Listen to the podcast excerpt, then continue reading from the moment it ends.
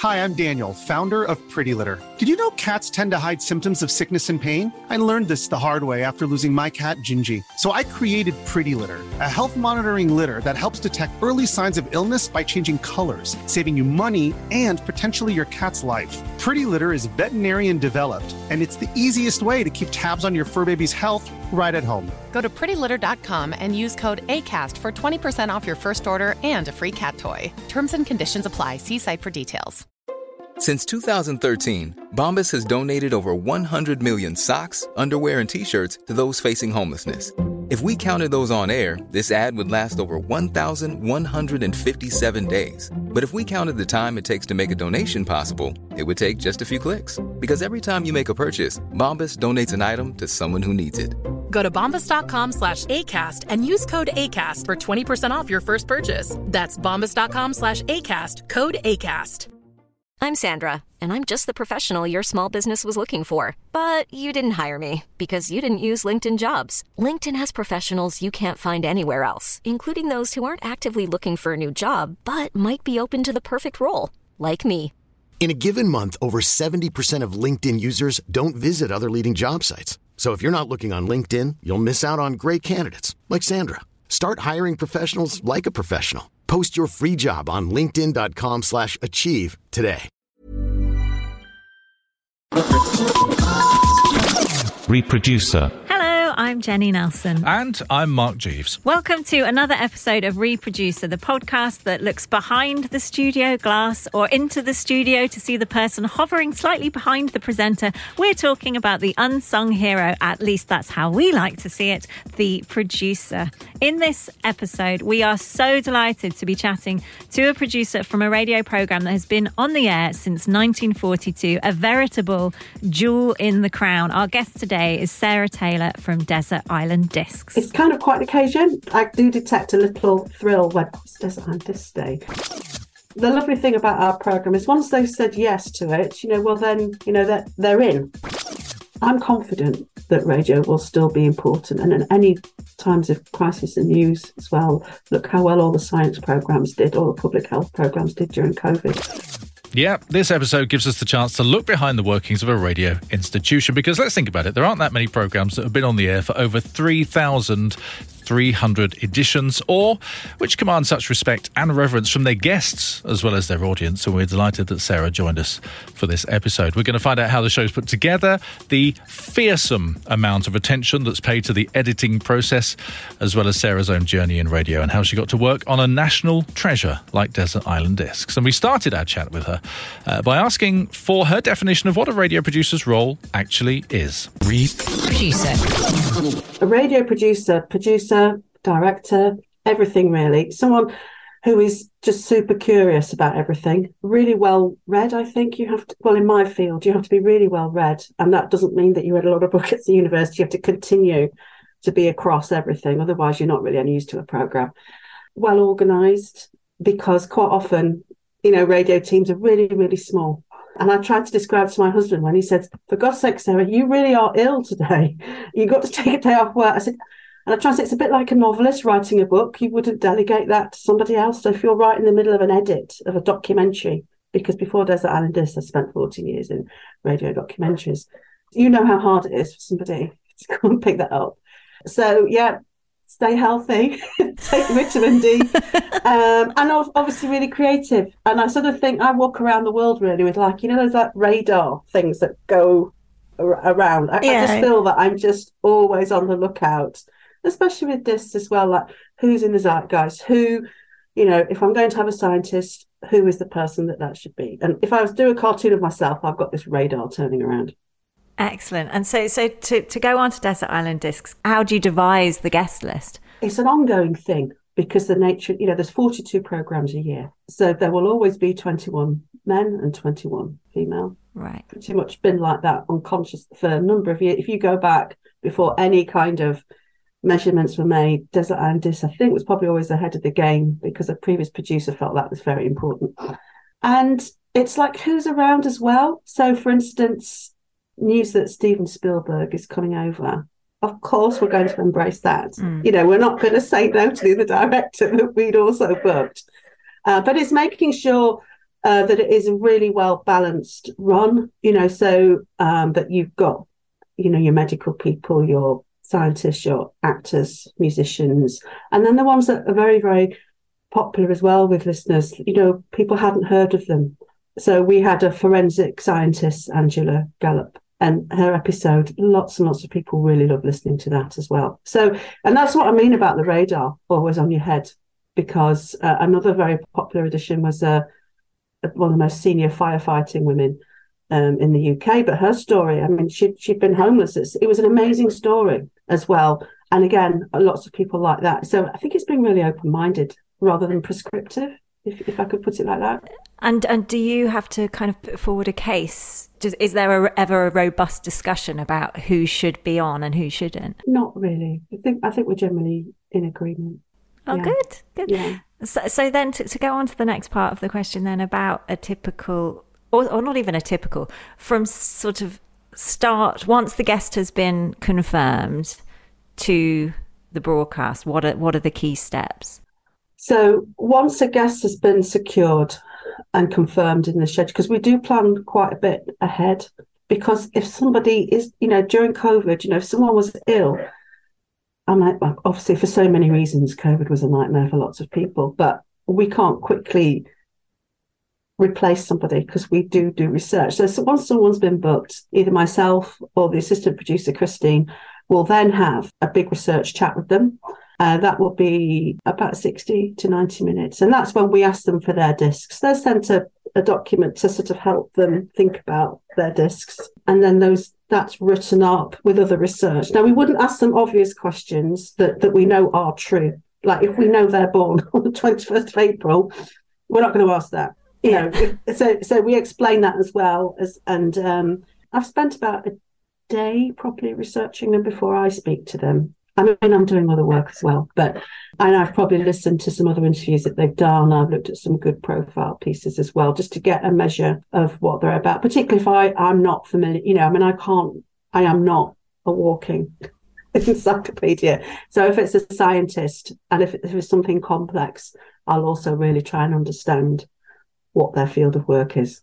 And once that's done, then those those notes go to Lauren, and you know she'll do her own thinking research. And then as the producer of the program, it's my decision as to which order those discs go in. I think sometimes people who are castaways are surprised because your instinct, oh, well, this is the first record I heard, or this is the first record that I bought. And I said, actually, to tell your story, trust us, I will put them in the order that we think best tells your story to make a program. And I guess that is the, you know, that's, that's, the big step one of the producing bit of it. You know, they might think their life's like this, and of course it is. But I'm thinking of I want people to stay listening, yes. and I want them to be gripped, and especially if people don't know who they are at first, you think, well, what's the most interesting thing?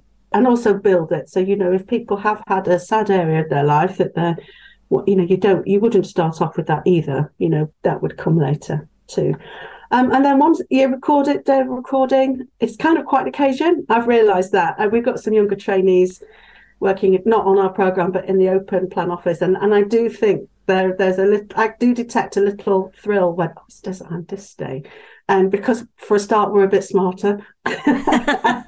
And uh, you know Lauren comes in she has her breakfast show in the morning on Six Music. Then she'll come over to us we have a relaxed chat and then whoever's producing it's either myself or Paula. It's like what did we what most surprised us about this guest what do we most love about them? And you know just just sort of make sure that our running order of, of, of questions is a good one. And then we go to the studio and we, you know, they have their photo taken first for our website. And I quite often I have in the past uh, made desert palm tree shaped biscuits the oh. before. Seriously, yeah, quite often do that if I know they've got a sweet tooth. And um, yeah, I'll, so I'll do all of that. Just try and make it feel, you know, feel special. And I think for a lot of people, what the lovely thing about our program is once they've said yes to it, you know, well then, you know, that they're, they're in. You know, it's just like they want it to be a good program as well. They know it's special. And yeah, it's it's a very nice it's a very nice program to work on. I yeah. bet, I bet it's, it is so special. Just you know, listening to it, it's and you can tell some of the guests the it, the honor. They're aware that it's an honor to be asked. Yeah, yeah. Um, whenever I listen with a producer hat on, I always marvel at the edit, as in how you edit it all to time, because the Thank format you. is quite rigid, isn't Yeah, it? So, yeah. I mean, how do you have a fixed duration that you record? No, Or no, oh, okay. no. So, so Lauren's not kind of clock watching, thinking, "Oh gosh, I've got to get to the next disc" or no, anything like that. I don't think it would work as well. That's always been true. It was. I mean, I've worked with Lauren and I've worked with Kirsty. So you you know, in terms of efficient use of resources, yes, but no, we we record. Uh, we could record up to two hours. Actually, oh wow. Yeah. So it is quite hard. And, and actually, fun enough, because I come from documentaries where I'd worked for 14 years in all kinds of location work and stuff like that. And so I thought it would be very straightforward edits. And actually, the first one I did, I realized, oh my gosh, because you can't hide anything. You know, if, if the intonation, I mean, I mean, you know, we we should be the jewel in the crown of a Radio 4 interview. And actually, your craft skills as a, when I say editor in this case, I mean the literal, you know, cutting the thing down to time, not with a, you know, editorial hat on. You've got to be a star. You shouldn't really be able to take the edits very, very occasionally. I think sometimes possibly, but but you, but it's like we have to be a star. So when you're listening, when we very rarely ask people to do a retake either because we want it to be the natural flow of the conversation. So yes, 41 minutes, 38 seconds, end of speech with a sig tune. Yeah. And for you personally, are there any guests that stand out as having surprised you in the studio? You know, whether they've revealed more or they've been more, they've just been a different person to what you expected them to be. Probably very boringly if you no, because I've already had that um, research chat with them, which before COVID was always in person, un- unless it was in America. So they they already know me. If you see what I mean. Yeah. So I think they can already trust me. They want to be on the program, and I think things have just been better. So so ones that I've really enjoyed that I've just thought, I thought, oh, like Bob Mortimer. That was yeah. I mean, I'm I'm a fan of Bob Mortimer, but so many have been lovely. I, I mean, to be honest, yeah, every everybody has been really good. And Russell T Davies, the way he talked about his late husband, that was the thing that many people listening to really responded to. But yeah, no, and I think because we do do our groundwork, I mean, that's what I would say for like younger producers. We we we, we have to say, I don't think I've ever been as more prepared before I walk into a studio as I ever have been on Desert Island Discs. Because it can't fail, you know, it can't fail because we've only got them once; they can't come back. So, I think the production standards are very high. Yeah. And just uh, one more from me before I hand over to Mark. I should have asked this at the start. Sorry. Ahead. So, how big is the team? So, there's you, there's Paul. There's me. I'm paid part time, so I'm paid three days a week, and then there's Paula who's full time, and then there's Christine who is, oh my goodness, the most fantastic assistant producer. But I think really, she doesn't produce the program. She she writes notes. And honestly, if you ever need a fabulous person on the quiz team, ask Christine because what sh- she's just done that job now, probably for eight, nine, ten years. So she can just turn around a Nobel Prize winning scientist or no, I did Ed Sheeran, but you know, whoever it is, she's just fantastic. And we do, and then and then we have our editor, uh, John, who who looks after who's who really is our sort of final pair of ears. So when I've got the program down, and John will listen to that before I send it off for mixing, and hopefully I've got it down to time. I mean, some there are some times I just think I love it all, and, and you know, and I'll send it him three or four minutes over, and I say, John, what do you think? Because I could, as you know, when you're editing, it it's like, well, I could spend another couple of hours editing this down, or you could just say, I like that, I don't like that, or that's the least interesting. So there's John, who's editor, who's also the editor of Start the Week in Our Time and all those. But but yeah, he's our sort of listener person. I'm going to be editing this episode of the podcast, and now I'm terrified, having found out how detailed your editing is. You're going to be listening for every breath, but it's okay. Everything's fine. Um, you've mentioned your previous life before Desert Island Discs as a documentary producer. It'd be interesting to find out, A, how you got into that, and also some of the work that you did with that. I don't know how many wrinkles you can see here. None. Okay. now, I actually joined the 34 years I've been at the BBC. So um, I didn't immediately start in documentaries. I've got a degree in classical music and I started off in Radio 3, first of all. Right. And I have to be honest, I you know, I grew up in a house that, that didn't have Radio 4 on.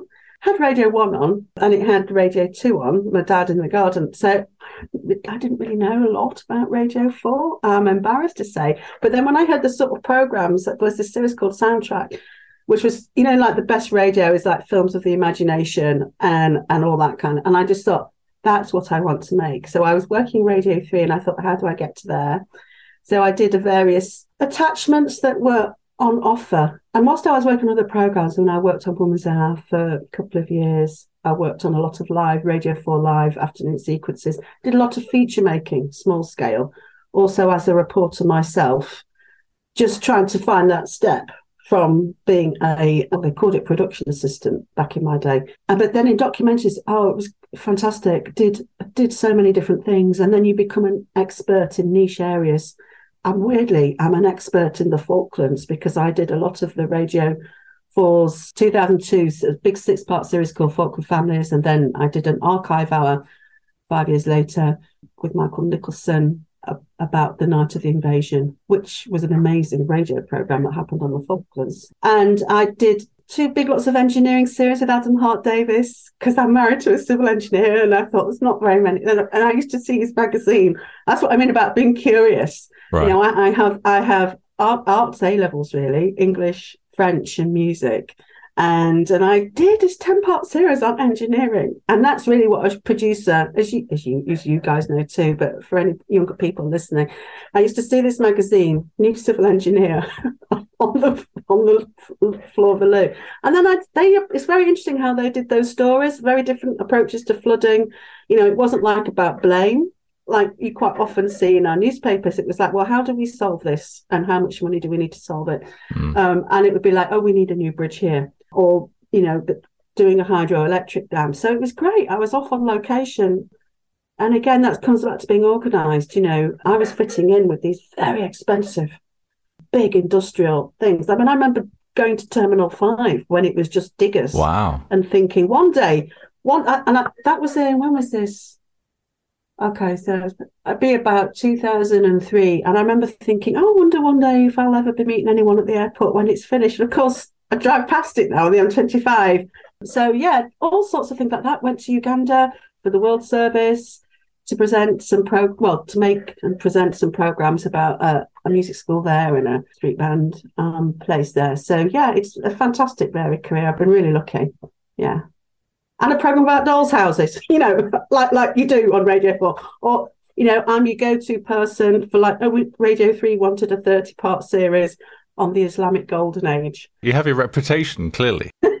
well, that, that's but that's what the documentary producer is. That's what we're there for. You know, so if a controller has an idea or commissioning editor has it, it's not only about programs we want to make.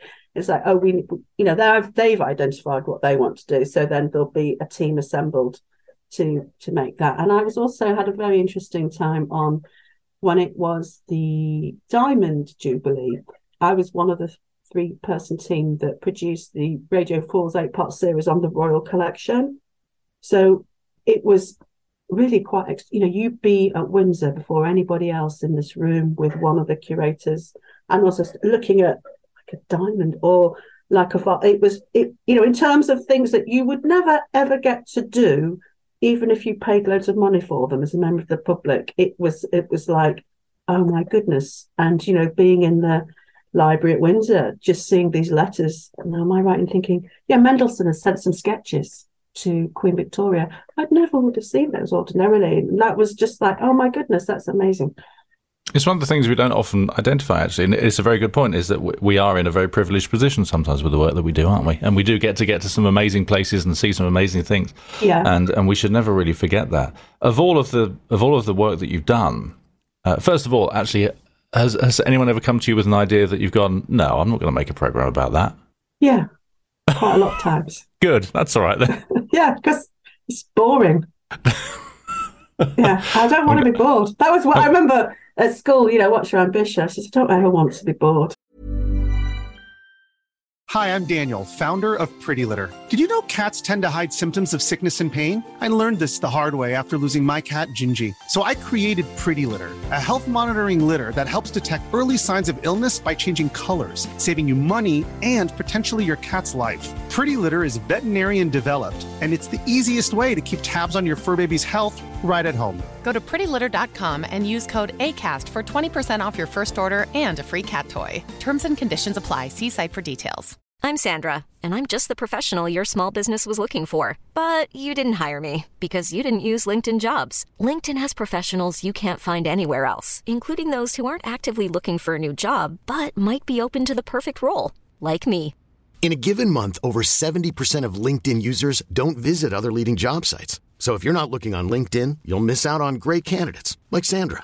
Start hiring professionals like a professional. Post your free job on linkedin.com/achieve slash achieve today.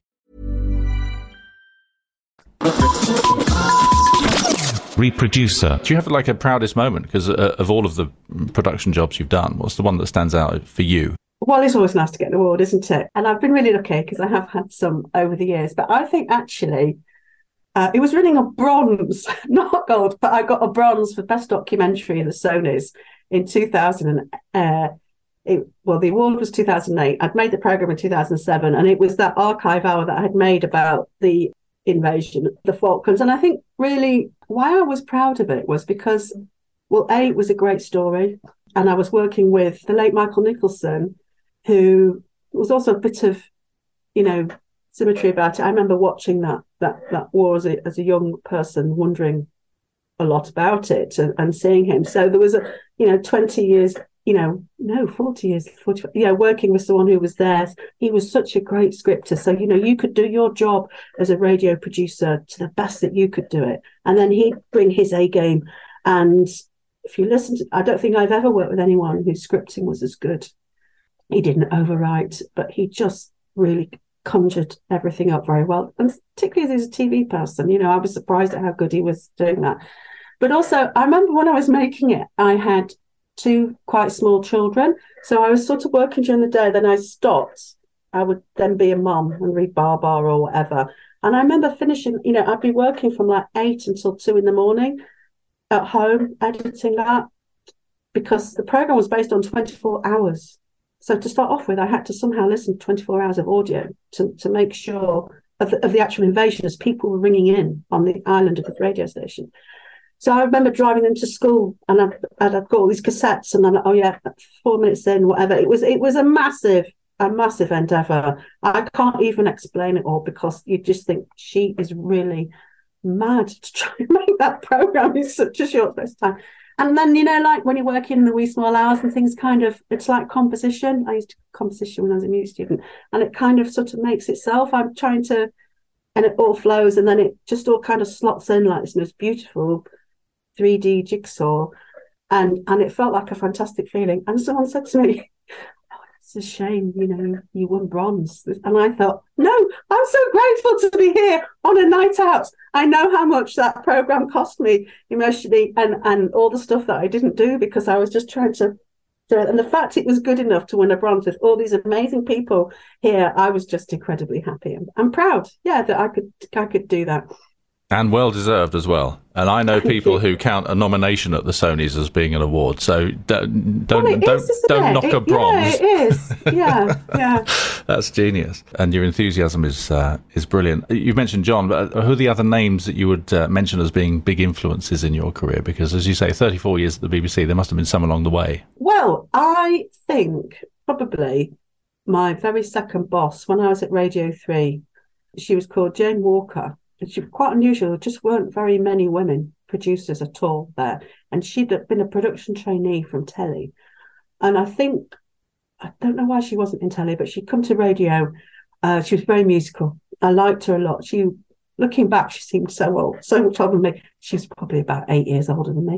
She just sort of said, sat down to write. And back then, we just worked one to one as, you know, this is before email. This is when, you know, you'd have a message book and people would ring the producer's number and you go Jane Walker's office and you'd write it down. You know that that is how far back. This is in the days of quarter inch tape and razor blades. And she said, I don't want you working for me in a year's time. And I just thought, I was, oh, do you not like me? I was thinking, oh, that's the worst thing I've ever heard. She said, no, I want you to have gone on. I want you to use this as an apprenticeship. And as long as you get everything done for me that I want, I want you to have ambition and, you know, try other things, which was great because I think you know, you're so grateful sometimes to get your first job that you'll stick around in quite a menial job. She makes lovely programs for Radio 3. And so, and in the days, you know, talk about quarter inch, so we used to have mixing scripts that I was typing up these mixing scripts from her absolutely illegible handwriting. But that really gave me an insight into form of how things are put together. And she did, in fact, when Sony with a program that I helped to make and and I really sort of got into the rhythm and grammar of of of how you could put a documentary together. I mean, she even put down details like panning voices. You know, so that idea that radio isn't just one voice, that you can come in, you can make a stereo picture. I got that idea really early on without, for instance, having had a studio manager background. So that was definitely inspirational. Um, and then I think probably John for his calmness but in terms of influence, in terms of being in a happy team, I also think we joke it, my work wife, Paula, as well, because what I love about this, it's just not, it's a very, we both want the same thing. We both want to keep Desert Island Discs really good. So it's a very friendly working relationship. It's not like, um, it's not competitive in a, in a horrible way. You've mentioned some of the trainees that you work with and it'd be really nice just to chat about your thoughts about kind of the future of radio producers. Firstly, advice. Well, it's a two two pronged question. What advice would you give your younger self when you were starting out, and what advice would you give aspiring radio producers today? It might be the same bit of advice. Well, for for myself, I was really lucky with with working with Jane, but then she left, so I didn't really have a mentor or champion. I I wish I had been a bit more confident and got a mentor or a, a champion early on because I, I then having got those skills I flailed around I think really for quite a few years really to, to from attachment to attachment um, I, I my big advice as well is just get some interview practice as well because I'd find these infamous BBC boards there's so many good people you know and there's one job so they can pick you know everybody you know, you can't say, well, why didn't you give me that job? You know, I'd, I'd go for interviews sometimes and I wouldn't get them, even though I'd had work that been on pick of the week and all that kind of thing, um, because I, I just wasn't um, practiced enough in interview technique. So, so I would definitely do that. If you are a young person, get yourself some interview practice and listen to their advice and ask them to be really frank with you, um, because you may have habits that you're not aware of. I was told sometimes that I was a bit too unfocused. But I thought, well, that's because I've got a creative mind, and, and if I was, then I should be in news. If if I if all I want is A and B, then I should be in news. Uh, but then when someone had pointed that out to me, I thought, oh, okay, right, I will try and answer questions better. So that that was so that was that's what I'd advise: get yourself a champion, really, and also listen a lot, listen a lot to all sorts of radio, and find out who's making programs that you really enjoy and then just send them an email to say, I really enjoyed that. You know, they'll probably be really busy, but people will love talking about themselves and their work. So you could just drop them an email and say, Oh, I really loved, you know, how on earth did you get access to that? Or how on earth did you record that? It sounded amazing, you know, and and and that's what I would do as well. Just be hungry to learn. Do you think we're doing enough to nurture the next generation? I mean, there seems to be quite a, a good traineeship scheme at Radio 4. Well, within radio generally, I've noticed it now since since a long time ago, since I joined. Yes, it's it's changed slightly. I think. Yeah. So we've got trainees for we've got audio trainees, as in to work on sound. We've got even working within production offices now. We've got like production management trainees, and whether there are enough of them, I'm not sure. You can always do more, couldn't you? I don't know what it's like in the independent sector. I th- what I have noticed though is people like myself, we are just so busy. We make so many programs, and there's such an efficiency about it. So I'm not sure we may always have the, the extra time that we would like. perhaps to spend with a, a younger person, although the doors are always open.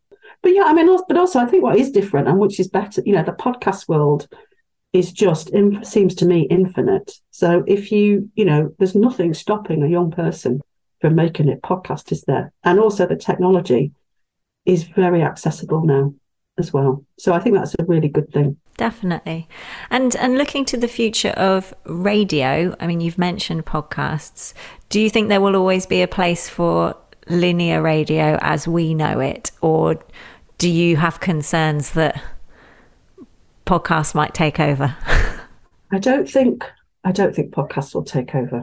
I mean, the figures that I've got, you know, BBC Radio, I don't know about the independent sector, but BBC Radio reaches 33 million, you know, listeners every week. Radio 4's got a healthy 10 million. People's habits will change. Obviously, you know, I started in the days of razor blade and quarter inch and everything was linear, you know, and you'd make these beautiful programs. I would slave away with my mixing scripts and then oof, gone into the ether, no longer there. I love the fact now that you know if someone says oh what, does that Andis or what would you recommend and I could just point them to BBC Sounds and there is a whole audio library of all these jewels two and a half thousand programs so that's so I love that about podcasts I think you'll always have linear radio because some people you know it's like sometimes there's just too many decisions to make, aren't there? It's like, oh, which podcast do I listen to? Have the radio on. And if you don't like what's on Radio 4, put Radio 3 on. And if you don't fancy Radio 3. So I think there will always be people like that. I think I will always be one of those people. You know, and again, taking my own medicine, I still listen to other stuff to find out, oh, what's happening over there? There seems to be a buzz about that. What what's going on there? So I think maybe I think I probably watch less TV, but then that's me. I, I'm I'm in the audio industry, so I'm confident that radio will still be important. And in any times of crisis and news as well, look how well all the science programs did, all the public health programs did during COVID. People, there will still be a need for it and a want for it. I'm going to be optimistic. of all of the people that you've met, and you've met them all by the sound of it, or most of them, uh, uh, is there anyone that you haven't worked with that you would love to? A dream talent? Do you know what? I we have to maintain the mystery. do we? Yeah, we do. I've been talked about. Um, there is somebody who is a musician who I would really, really like on, but that person very, very rarely gives interviews. I would love to know about them, but I'm not going to say who it is because I don't want to leave it. But yeah, I would, yeah, I would really like them to be on, and I don't really want to leave the program until they are. But I might be here till I'm 90. we like that mystery. That's great because now we've just got, we've got all sorts of names in our head on that just to jump in is there any have there been any guests that you've had to you know one letter or one email just hasn't been enough it's been quite a long process to convince them to come on Desert Island Discs? Well, you'll know as well. I mean, most things are done through uh, people who've got agents. I mean, I can give you an example. So, for instance, with Russell T Davies, I approached him first and I didn't know anything about his personal life. I had seen something. I think I'd seen a very British scandal. And his name was at the end as the uh, TV adapter. I thought, oh, he'd be, and I then I instantly, I'm always googling who who has or who hasn't been on, and then he hadn't been on. I thought, oh, we agreed that he'd be somebody that would be good to have on. Through his agent, it came back said, look, I'm really sorry, my my husband's very ill right now, which is confidential. I would love to do it, but the timing isn't right. So I thought well, that's not a, it's an it's a not a no uh, it's just not now. And then a couple of years later, years and years came on, and I was reminding reminded of it. And I just thought, I wonder if he feels ready now. So approached again. He said, Yes, thank you. I'd love to. Then of course, what ensued was the lovely program that we got. So for some people, it's about the right time for them as well. Yeah, it's an ongoing. It's just an ongoing conversation. As you can imagine, with a lot of this stuff, I don't have people's direct emails to them. It's through the so it's you know, there's a lot of um, people to get to. Get past the people to get to the people. Because yeah. it doesn't feel like that. It feels like your, your Desert Island Disc, you must have just have the address book. You just open it and it's like, oh, you haven't got that. That's reassuring in a way. it's nice to know. You struggle like we do.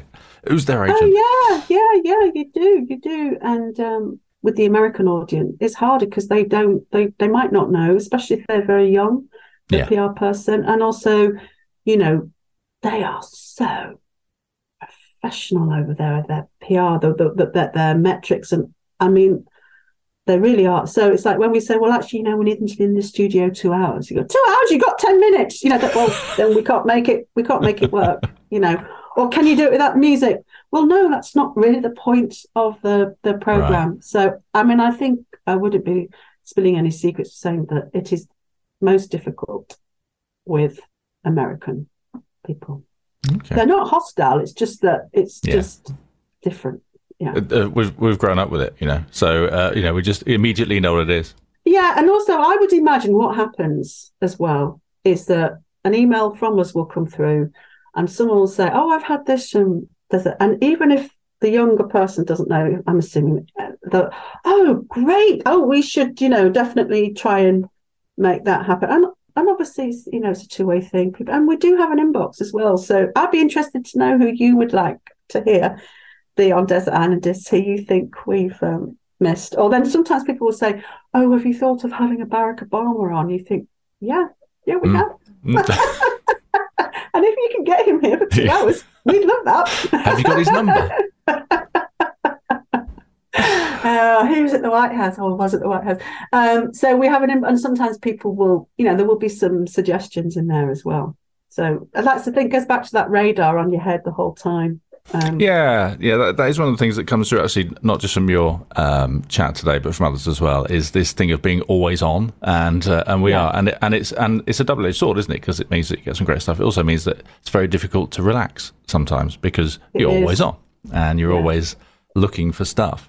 But um, I think uh, it, it's been fascinating to talk to you because it is such an institution. As I as I said, I listened to it for years, and, and my mum and dad before that, and everyone. It's Roy Plomley onwards. But we would like to know. We ask our guests whether you have any moments that could be described by OMG and FFS. So, first of all, do you have an OMG moment from your career? Um, well, it goes back, I guess, to well, there were two really, but I thought which one would you want? Um, so I remember at school, I went to a comprehensive school in Sheffield where they could have filmed Kes in it. I don't know if you know that film. Yes. And and there was the, the careers officer, well, right, the cupboard, which was the careers bit. So I went in and I said, "Oh, so what do you what are you thinking of doing, Sarah?" I said, "Well, I'd really like to work for the BBC," which I did because I love classical music and I wanted to produce the proms. That's in my head. That's what I thought I wanted to do when I was fifteen. And the teacher just laughed and he said, "Oh, Sarah, no one from a school like this is ever going to have a job like that." Wow. So, which is a bad thing to say. So, I never then, ever, even at university, never told anybody that I really wanted to work for BBC.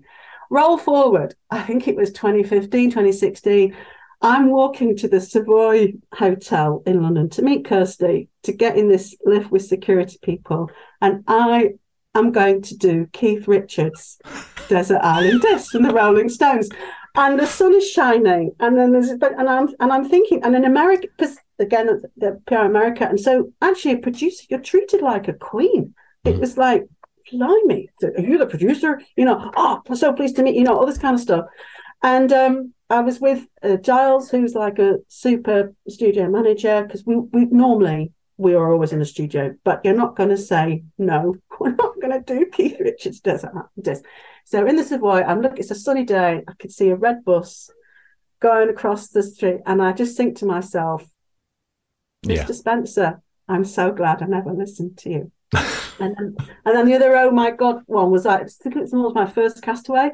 It was Guy Garvey from Elbow, um, and he had really enjoyed being on, and he they interviewed him the next day on Six Music, and he'd said, and I, I was on a sort of trial bit at Desert Island at that point, and apparently he'd said on a, oh, it's you know, it's not just Kirsty that's lovely. The producer Sarah, she's really lovely as well. She made me these brownies, and she'd like piped all these palm tricks on, and that got back to him. So you realise it's also really special for the Mm. person who's on the program. It really does mean a lot. And then you know you get lovely.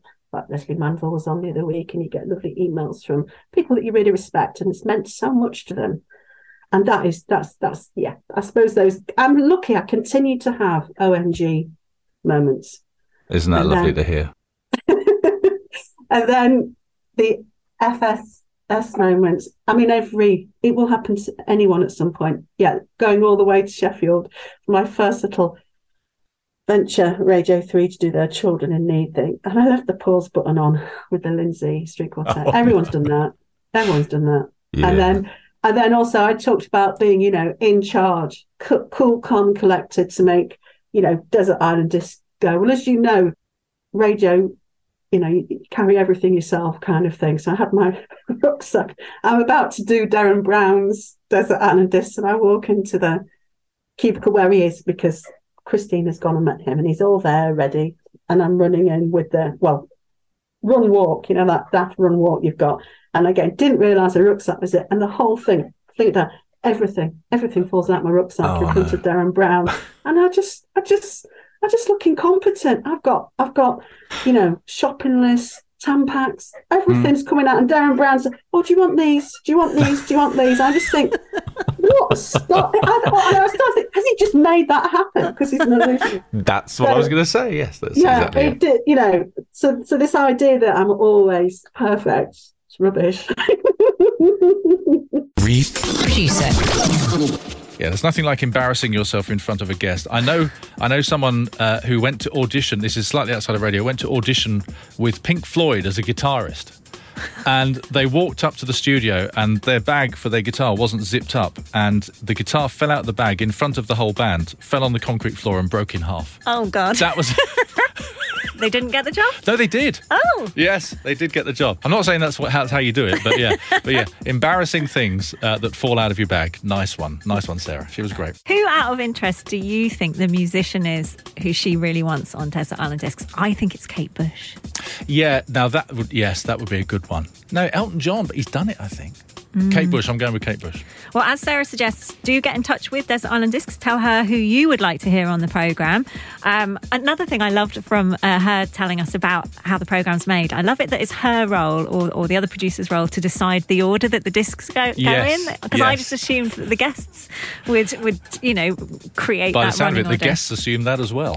uh, but I also love that due to her work as a radio producer, Sarah has knowledge in things like the Falklands. I love how sometimes you just become an expert due to whatever twists and turns your career takes. Suddenly, you find yourself an expert in a subject that you didn't really know know much about. Exactly.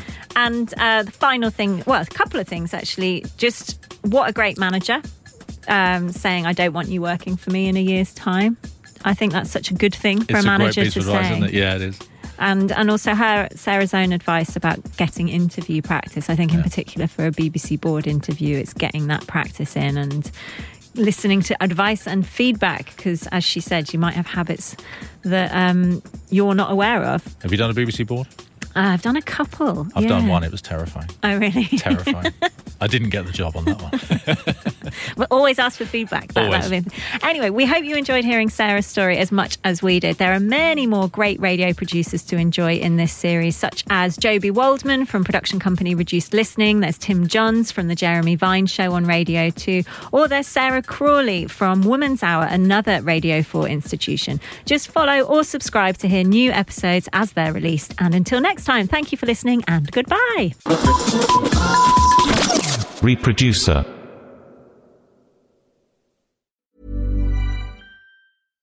Hi, I'm Daniel, founder of Pretty Litter. Cats and cat owners deserve better than any old fashioned litter. That's why I teamed up with scientists and veterinarians to create Pretty Litter. Its innovative crystal formula has superior odor control and weighs up to 80% less than clay litter. Pretty Litter even monitors health by changing colors to help detect early signs of potential illness. It's the world's smartest kitty litter. Go to prettylitter.com and use code ACAST for 20% off your first order and a free cat toy. Terms and conditions apply. See site for details.